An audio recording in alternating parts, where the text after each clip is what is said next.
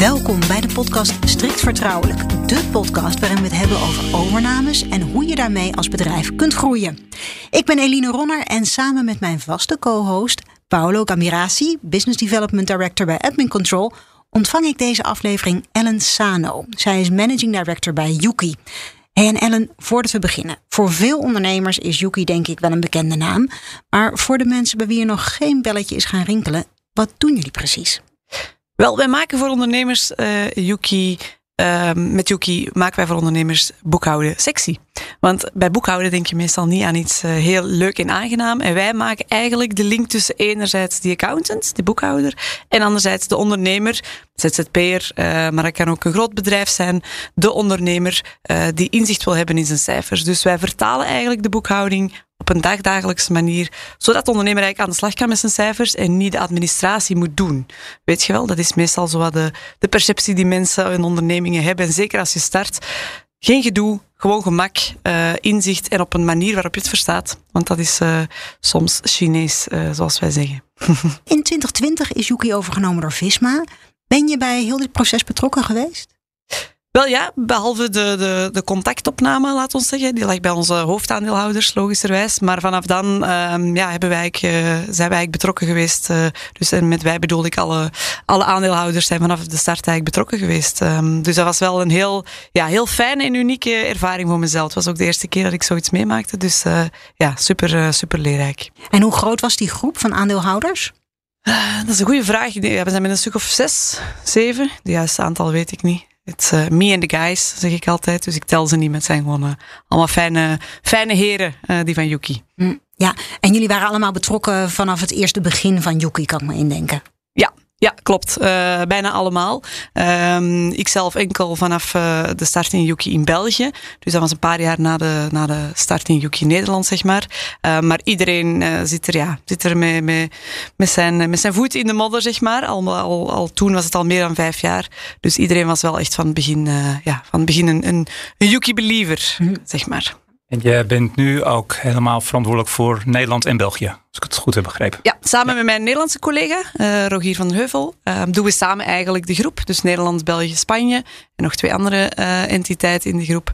En daarnaast ben ik, blijf ik wel verantwoordelijk voor, voor België apart. Hey, en ik was me een beetje aan het inlezen voor deze aflevering. En toen las ik dat Yuki nog niet echt bezig was met verkoop toen het proces startte. Hoe is dat eerste contact met Visma dan verlopen? Wel ja, we, we waren er wel soms al grappend over bezig uh, in, uh, in de groep van oké, hoe gaan we hier ooit mee omgaan? Uh, en we stonden ook helemaal niet te koop. Um, ik denk dat dat ook een belangrijk is. We, we stonden niet te koop. We zijn nogal een, uh, ja, een, uh, een trotse club, uh, zal ik maar zeggen. Waar we ja, echt een hart hebben voor, voor Yuki. En dachten van oké, we kunnen het allemaal wel alleen. En hè, we zijn sterk genoeg en we zijn innoverend. En we gaan het allemaal redden tegen de rest. Nu, de afgelopen, of ja, toen de afgelopen jaren, hè, begon wel het besef van oké, als we ons tegen die grote jongens willen gaan opboksen, de exacte, de Visma's van deze wereld, um, ja, dan, dan zal er wel iets moeten gebeuren. ondanks natuurlijk dat we heel hard bleven groeien. Dus de groei was echt, uh, ging echt keihard. Maar ja, je voelt wel als we echt willen meedoen, dan uh, moet er wel iets gebeuren. Maar echt een overname, dat was niet, stond eigenlijk niet in onze, onze roadmap. Um, maar wel eerder aan funding. Um, dus ja, toen Visma kwam aankloppen, was het natuurlijk wel een, uh, ja, een beetje een eye-opener. We hadden in het verleden nogal wel aanbiedingen gehad uh, van concurrerende bedrijven, maar ja, daar voelden we toch niet helemaal de fit. Um, en bij Visma was wel, ja, is het lichtje gaan branden, omdat we toch voelden, ja, de manier waarop de strategie um, heeft ons toch aan tafel gebracht. Dus ja, bij de eerste contactname was toch zoiets van, oké, hier moeten we wel even naar gaan luisteren. Uh, en hoe ging dat? Want het is altijd wel even leuk om te horen, denk ik. Ja. Het, het allereerste contact. Hoe kwam dat tot stand? Ja, misschien langs mijn kant dan, hè, Paolo. Want het allereerste was, zoals ik al zei, bij de, bij de hoofdaandeelhouder. Uh, maar vrijwel uh, ja, snel daarna heb ik, uh, heb ik ook het eerste contact gehad. En ik moet zeggen, was eigenlijk heel was verrassend leuk. Um, was heel open. Uh, heel persoonlijk. En dat ik wel onderschat. Ik dacht, ja, er komt zo'n grote corporate, uh, corporate what uh, en zeggen hoe het allemaal hoort en moet. Uh, maar het was eigenlijk een heel laagdrempelige en sympathieke ja, manier van communiceren. En daar heeft het wel ook, ja, heeft bij ons ook wel de klik gemaakt om, het, om er ook ja, mee in zee te gaan eigenlijk. Was er ook een specifiek moment waarop jullie als aandeelhouders dachten, ja, wij gaan verkopen aan Visma? Wel, dat is iets dat groeit. Hè? Dat is een, een, zaadje dat wordt geplant en, en dat groeit. En ja, in het begin zit je er, ja, het is een podcast, ik kan het niet uitleggen, maar hè, zit je met de armen gekruist van oké, kom maar op, uh, laat, maar, uh, laat maar horen. Um, maar dat groeit wel. En, en op een bepaald moment begint je te denken van oké, ja, het is misschien toch wel een, een match in, want ik denk dat dat belangrijk is. Hè. Uiteraard is het financiële aspect ook wel, wel iets, maar het gaat hem vooral ook, kunnen we blijven doen wat we voor ogen hebben. Strategisch, tactisch, uh, met de juiste filosofie. Hè. We, willen, we hebben een, een, ja, toch wel een, een bepaalde eigenheid en cultuur en merkwaarde die we echt wilden behouden. Dat was voor ons heel belangrijk. Voor mij persoonlijk ook. Anders had ik hier niet meer gezeten. Um, en, en dat is wel iets ja, waar met Visma echt een match was. En ik denk dat elk bedrijf dat wel moet hebben met zijn of haar overnemer. Uh, dat je toch ja, een bepaalde connectie voelt op heel wat vlakken. Want als je echt tegenover elkaar staat, ja, dan, dan werkt dat niet. En ja, ik denk dat dit het eerste, ja, eerste bedrijf was waar we dat wel echt, uh, echt mee hadden. Ja, dat vind ik wel, wel een mooi proces. Hè? Dat je zegt, nou, bij het eerste begin uh, zat ik eigenlijk een beetje met mijn uh, armen over elkaar en kom maar op. En op een gegeven moment gaat dat dan draaien. Hè? Um, wat is er eigenlijk gebeurd tussen het eerste moment dat er contact was tot dat moment dat je dacht, nou, wij gaan, wel, wij gaan hier wel uitkomen? Ja, ja, dat is heel leuk. Ik, ik, um, en ik spreek voor mezelf, maar denk ook uh, voor de rest. Die armen gekruist is het eerste, maar het is eigenlijk heel grappig hoe je, hoe je erin zit van oké, kom maar op en uh, vertel maar wat dat jullie hebben. Tot eigenlijk, ja, dat is een kwestie van dagen en weken gaat je eigenlijk naar de positie van verkoper. Van, hè, dan wil je het uithangbord uh, ophangen, wil je reclame maken voor je bedrijf, zeggen hoe leuk het wel niet is en waar de, waar de matching uh, points uh, liggen. Maar dat gaat eigenlijk wel heel snel. Um, en ik denk dat dat, dat heeft ook wel te maken met de snelheid waarin Visma die deed. Hè. Die hele due diligence heeft, uh, ja, heeft ook uh, ja, maar een dikke maand geduurd. Wat toch wel, ja, Paulo, jij weet dat beter, toch wel redelijk snel is. Snel, ja. um, dus er was ook niet veel tijd en er was ook wel heel veel contact. En, dus ja, het is moeilijk te zeggen wanneer dat echt de tipping point is. Uh, maar ik denk vooral de manier waarop en de aanpak die het hem wel heeft gedaan. We hebben hem dan ook ontmoet, want het was eigenlijk ja, één maand corona.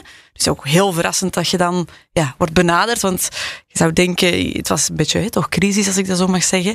Um, ik spreek over wassen, want voor mij is het uh, verleden tijd. maar um, ja, het, het, was crisis. Je denkt niet direct aan, oké, nu gaan bedrijven bezig zijn met andere bedrijven over te nemen. Dus op dat vlak ook wel een verrassing. Heel veel digitaal. En toch stonden ze er ook op om, om wel elkaar hè, fysiek te zien. Um, en, en, misschien is dat dan, als ik dan een moment moet noemen, uh, Eline, is dat dan het moment waarop dat je zegt van oké, het zijn ook echte mensen hè, achter bedrijven en cijfers. En, uh, en, ja, dat is misschien dan in dat hele groepje mijn vrouwelijke kant van meer. Maar dat, is, dat is voor mij wel een hele belangrijke geweest. Is die emotionele band en klik, zeg maar. Dus dat was heel leuk. Dan ja, was natuurlijk ook wel moeilijk in, in die tijden. We konden niet naar, naar Noorwegen vliegen. De Noren mochten niet naar Nederland vliegen. Dan zijn we naar Denemarken op elkaar. Dus het was zo nog wel een, ja, een huzarenstukje. Maar dat voelt gewoon iedereen die wel echt zijn best om uh, elkaar te leren kennen. Dat was gewoon super, uh, ja, super fijn. Ook meteen een hartstikke internationale overname. Zijn er nog culturele aspecten geweest waar je dacht, oh hier moet ik toch wel even aan wennen? Wel, dat is een goede vraag. Voor mij het, het um, Um, het grotere aspect meer als bedrijf, hè, dus meer een corporate bedrijf, dat was voor mij, uh, is, of misschien soms nog is wel wennen. Um, maar eigenlijk cultureel in de positieve zin verrast. Um, de, de, de Nordics, om het zo te zeggen, zijn echt wel heel vrijdenkend eh, wat betreft HR. En uh, ja, dat vind ik super, want wij, met Yuki ook zijn we echt heel vrij. Hè, de medewerker eerste, klant uh, tweede. En we doen heel veel voor de medewerkers, vinden we die aandacht ook heel belangrijk. En, maar dat is eigenlijk nog een, een understatement als je kijkt naar hoe die, hoe die Noorden het doen. Dat is uh, ja, echt heel uh, HR-gericht. Hè. Bij Visma hebben ze natuurlijk ook, de CEO is, een ex, uh, is de ex-HR-verantwoordelijke. Dat gebeurt ook niet vaak. Um, en het is een vrouw, ook leuk. En maar, precies, vrouw aan de top, dat wilde ik net zeggen. Dat doen ze heel goed. Ja, ja dus nee, eigenlijk in de positieve zin heeft de cultuur uh, uh, mij verrast. Ja, heel leuk. Ik denk dat we er ook nog heel veel van kunnen leren hier uh, bij de Zuiderlanden. En tijdens een overname is het heel gebruikelijk dat allerlei relevante informatie over een bedrijf in een dataroom staan. Was het bij jullie ook het geval? Ja, ja dus alles werd, werd centraal verzameld. In het begin ja, deden we daar ja, je zit er gewoon elke, elke dag in. Hè. We hadden uh, goede mensen die ons daarbij hielpen. Dus zelf uh, heb ik uh, de burden er niet echt van gehad. Um, gelukkig. Maar je merkt wel snel in het proces dat je het ook niet meer alleen kan. Je hebt je bedrijf nodig, je hebt je mensen nodig die soms veel meer weten of veel sneller aan de informatie geraken dan jijzelf. Um, en het is ook wel opvallend hoeveel informatie er nodig is. En, uh, en niet altijd beschikbaar is. We zijn een heel digitaal bedrijf, we hebben alles bij de hand, we zijn heel transparant. En toch was het soms wel even zoeken naar, uh, naar data. Dus ja, het belang van die data rooms is, uh, ja, denk ik, heel duidelijk voor, voor due diligence. Want hebben jullie nog gebruik gemaakt van dashboards of speciale rapportages tijdens het proces? Wel, tijdens het proces hebben we die vooral zelf gemaakt wel. Um, om, uh, om in de presentaties te gebruiken, om in de gesprekken te gebruiken. Ook wel heel veel dingen die we voorhanden hadden. Mm -hmm. uh, we hebben natuurlijk zelf ook wel wat tooling voorhanden uh, die we al hadden. We, we, wij zitten zelf, we, ja, we verkopen software waar alles elke dag up-to-date is. Um, dus ook bij ons is dat uiteraard het geval. En we hebben dan ook nog andere tools die daaraan gekoppeld zijn om, eh, om meer in detail te gaan. Dus ja, we, hebben, we hadden eigenlijk al heel veel, heel veel tools uh, voorhanden. Dat is wel ons gemak geweest, denk ik. Ik denk dat het uh, nog iets meer zweten is als je dat allemaal niet, niet hebt. ja, dat kan ik me voorstellen. Hey, en als je dus eigenlijk met de stofkam nog helemaal door al je cijfers gaat en jezelf eigenlijk binnenste buiten keert als het ware, kan ik me indenken dat het ook wel interessante inzichten kan opleveren over je eigen onderneming. Was het bij jullie ook het geval? Ja, dat klopt. Dat klopt. Um, zoals ik al zei, we, we, geven veel aandacht aan de medewerkers en de collega's. Maar doordat je die data verzamelt, worden sommige dingen ook zichtbaar. Hè? Zoals loonbeleid, dat allemaal wel redelijk uniform is en dat daar een bepaalde structuur in zit.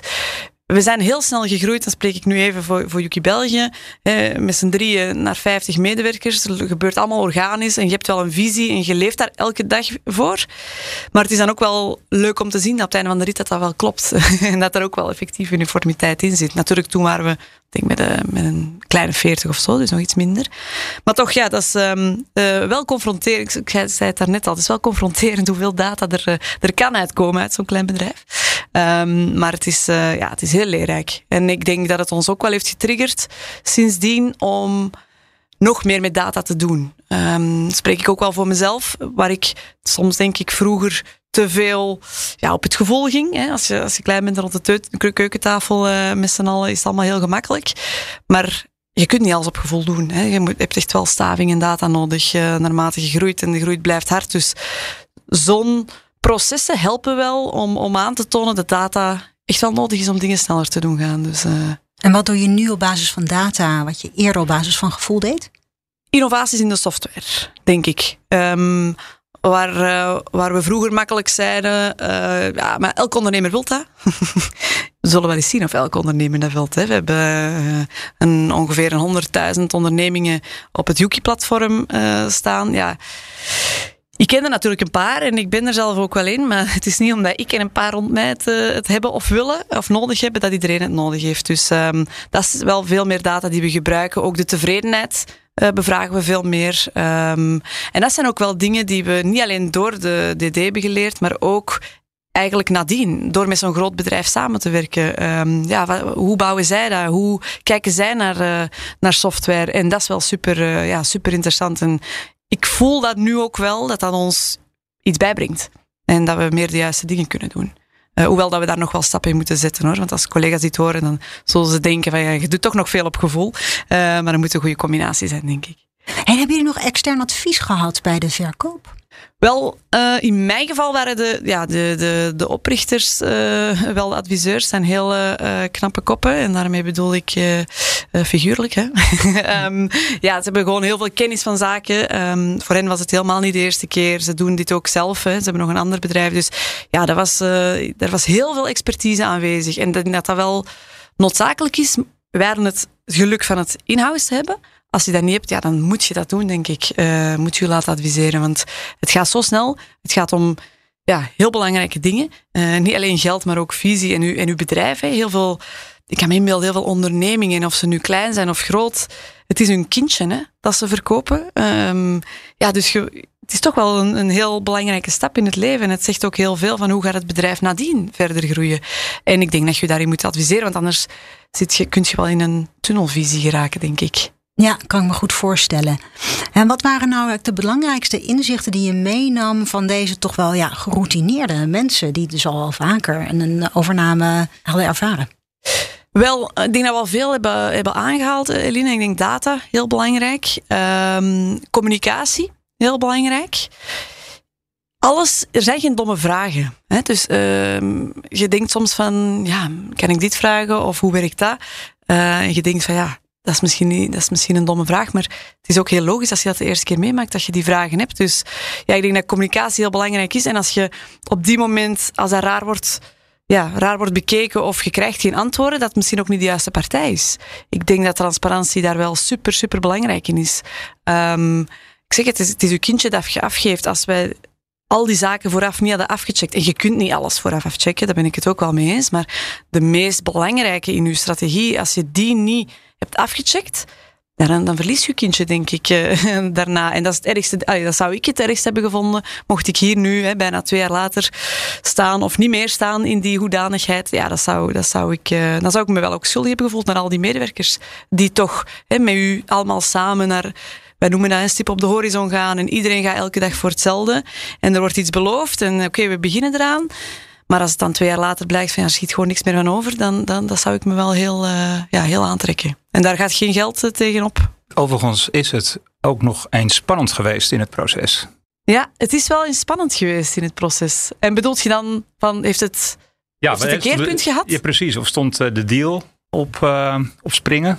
Wel, op springen zeker niet. Uh, allee, toch langs uh, de, de, bril die ik op had, uh, niet. Um, maar er was wel een bepaald momentum wanneer je uiteindelijk ja, meer in finale fase komt en dan meer naar hè, de, hoeveel nu en hoe juist. En, en met de plannen die we hadden. Hè. Dus we, hebben, we, hebben, we zijn een heel, een heel ambitieuze bedrijf en we hebben grootse plannen.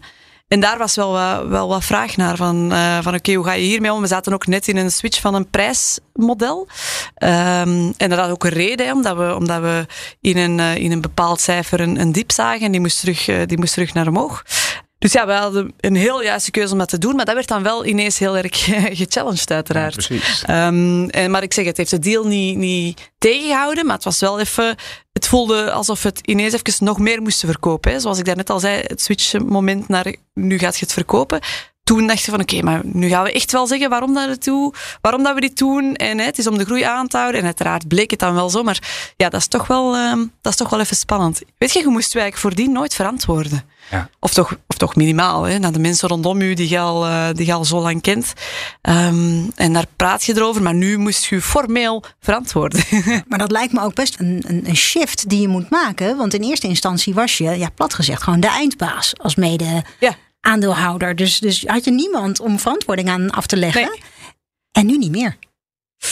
Nee, dat is waar. Dat is waar. En dat is, um, dat is misschien ook wel in heel het proces een belangrijke geweest. Is, om het heel kort te zeggen, ze zeiden eigenlijk van kijk, Yuki, blijf, blijf doen waar jullie goed in zijn. Jullie blijven in charge, zolang het goed gaat. Dus we gaan ons niet moeien, zeggen ze eigenlijk. Um, uh, dat is natuurlijk makkelijk gezegd, hè, want uiteindelijk, ja, uh, het gaat wel om de knikkers. Hè, dus uh, ze moeien zich wel, maar, maar eigenlijk is die belofte wel 100% nagekomen. Um, en daardoor heb je nog wel het gevoel dat je echt wel je bedrijfje nog hebt. Um, um, ik noem het eigenlijk die speedboat die we hadden die is er nog. Hè. Dus wij kunnen nog ons ding doen. We kunnen ook strategisch onze, onze weg bepalen, bijsturen waar nodig. Uh, maar aan de andere kant is er die grotere tanker, en dat is niet slecht bedoeld uh, in dit geval, waar je ook heel veel van kunt leren. Dus het challenge nu op waar je met die speedboot naartoe gaat. En ja, dat is voor mij een enorme, een enorme plus. Dus het klopt wel wat je zegt. Hè ja, uiteindelijk moet je wel meer verantwoording afleggen. Uh, maar we kunnen echt nog wel ons ding doen. En dat is wel, dat is wel fantastisch. Want zo behoudt je uw, ja, uw eigenheid en uw, en, uw, en uw doelen die je voor ogen had. En langs de andere kant is het super verrijkend om, uh, om van zo'n partij te leren. Dus ja, ik denk echt, voor mij is het, is het, als je zou vragen van hoe is het nu? Ja, het is echt wat, wat er beloofd is geweest. En dat is voor mij wel een, een superbelangrijk. Ik heb het al meermaals gezegd, maar anders had ik hier, uh, had ik hier ook niet gestaan, denk ik. Nee. Heb je ook nog bepaalde targets meegekregen voor na-overname? Nee, dat zijn eigenlijk de targets die we in de presentatie hebben voorgelegd zelf. Ja, daar komen ze natuurlijk nu wel op terug. Van, kijk, je hebt gepresenteerd dat dit uw vijfjaren groei en plan was. Uh, make it happen. Dus uh, ja, dat zijn de cijfers die wel elke dag boven ons bed worden gehangen. Uh, dus, maar ja, vind ik ook, vind ik ook top. En vind ik ook meer dan terecht. Zijn er ook consequenties als je ze niet haalt? Consequenties? Ik zou het vooral zelf heel spijtig vinden. Maar er zijn geen, zijn geen consequenties aan, aan verbonden. Nee, nee. Ze gaan ons niet, ze gaan ons niet, ze gaan ons niet laten gaan in de Visma Club. Nee, nee. Nee, maar, ik denk, het, ja, sorry om iemand te. Ik denk dat het juist leuk is dat je meer het gevoel hebt dat je nu met z'n allen voor dat doel gaat. Waar je vroeger je eigen club en familietje had. He, uh, we zeggen altijd, Yuki was ons, uh, is onze kleine Yuki family. Uh, maar ik heb meer en meer het gevoel dat we nu ook echt tot de Visma family horen. En dat is wel uiteindelijk waar je het ook wel voor doet. Hè. Het heeft geen zin om in die grote, om in die grote bad nog altijd je, je kleine eigen ding te doen. Uh, maar om echt samen voor een doel te gaan. Dus dat is leuk. Nee, nee. Ja, dat, ja. Geen consequenties. Gewoon minder, ja, minder wijn wordt er gedronken uh, nadien als we de consequentie, als we de doelen niet halen, toch? Dat is toch zonde. Maar om een beetje in de analogie van de, van de families te blijven, hè, nu, nu, nu de grote Visma-familie is aangetrouwd, zullen we maar zeggen. Uh, zijn er ook bepaalde dingen waarvan je denkt van, oh, dit heb ik eigenlijk wel geleerd van die, van die grote Visma-club? Ja, persoonlijk zeker. Um, opvolging, data, rapportage.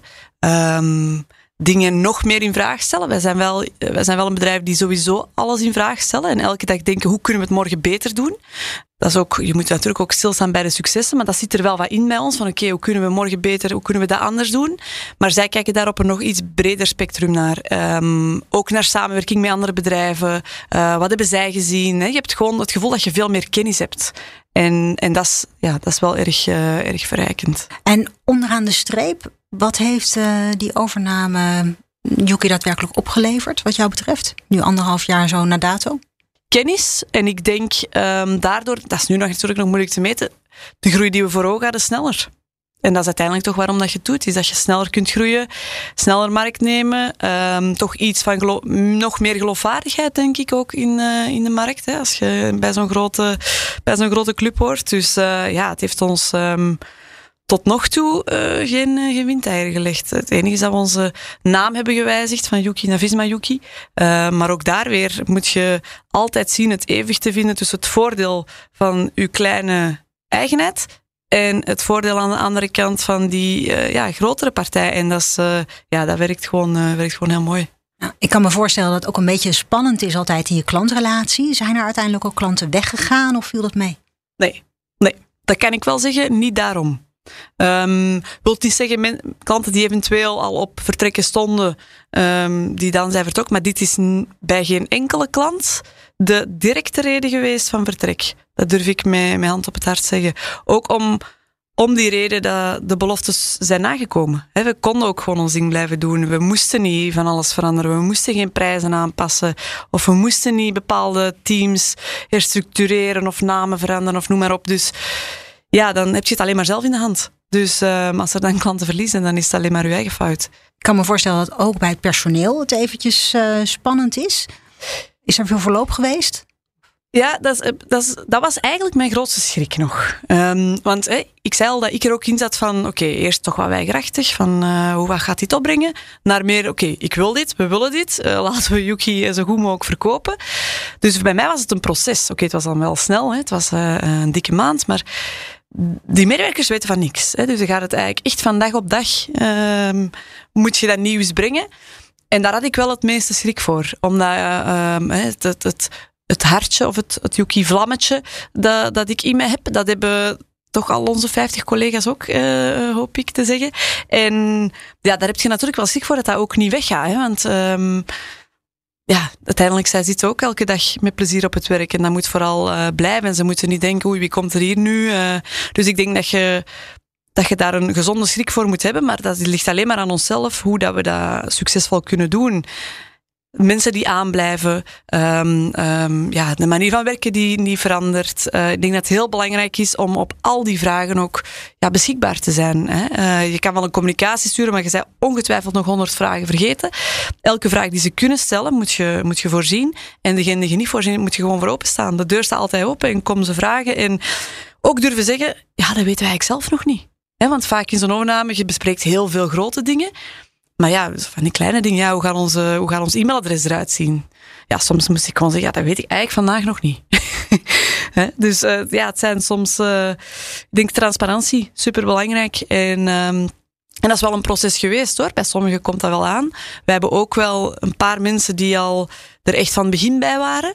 Hebben ook uh, toch iets meer um, op voorhand geïnformeerd in plaats van de grote, de grote communicatie. Dus we hebben dat volgens mij wel, uh, wel goed aangepakt. Het is altijd gevaarlijk om te zeggen, maar we hebben dat volgens mij wel goed aangepakt. Maar dat, dat, was, dat is cruciaal.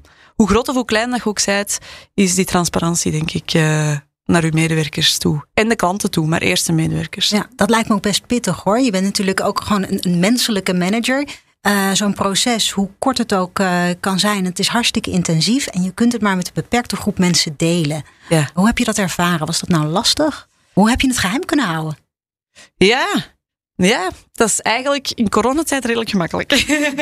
dat was net twee maanden of zo lockdown, dus ja, we zagen niet veel mensen.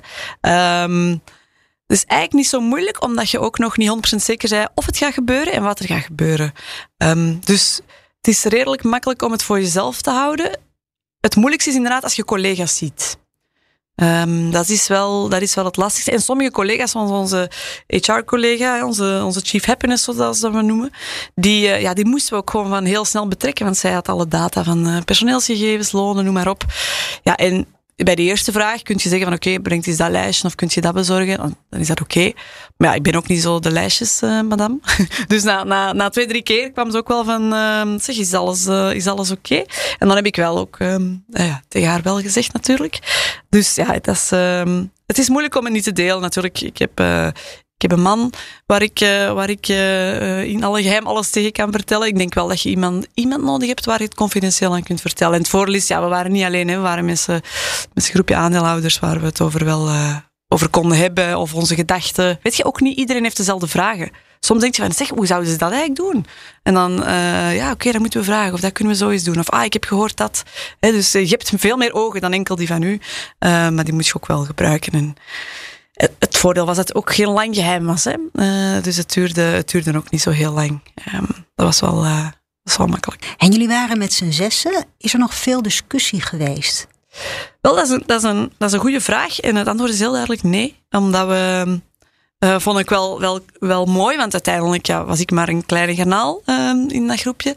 En toen het aanbod kwam, hè, dus toen de LOI kwam van Visma, hebben ze wel heel open gevraagd van kijk, dit ligt er wat vinden jullie ervan? En ik heb toen, uh, dat weet ik nog goed, als eerste wel het woord genomen. Want ik dacht, ja, ik heb ook het minste invloed. En ik heb wel direct gezegd van, ja, ik sta hier achter.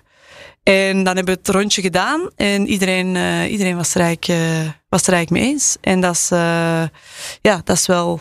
Dat is wel mooi, denk ik, als je daar unaniem kunt, kunt gaan. Er is ook niemand van, van ons groepje, van de directie toen, vertrokken. Um, dus dat is, uh, ja, dat is wel heel leuk. En voor alle duidelijkheid, LOE is letter of intent. Hè? Eigenlijk ja. het eerste formele bod, zou je klopt. kunnen zeggen. Ja. ja, klopt. En hoe lang heeft het toen nog geduurd voordat het echt daadwerkelijk helemaal rond... Ja, echt Geen twee maanden. Nee, dat is ook heel Anderhalve snel. maand. Ja. ja, ik zeg het, is echt super snel. Ja, voor mij, ik wist dat natuurlijk niet. Ik wist niet wat gangbaar was. Uh, maar als ik dan uh, erdoor ging en achteraf uh, vergeleek, ja, dat was gewoon super snel. En dan hebben we wel, want dat was dan uh, april, mei, tot ik denk half juli was het klaar. Dus ja, net geen twee maanden. En dan hebben we wel, geloof ik, het pas eind augustus gecommuniceerd. Dus er zat nog wel iets of wat tijd, uh, iets of wat tijd tussen. Ook naar ja, momentum, midden van de zomer. Um, nog even gewacht. En wat was voor jullie dan echt het, uh, het champagne moment? Als ik het zo hoor, was het bij jullie niet helpen worden overgenomen, maar hoera, de deal is rond. Ja, uiteindelijk wel. Uiteindelijk wel, ja. ja.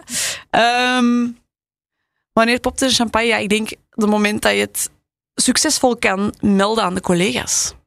Wat eigenlijk later is dan, dan de effectieve deal.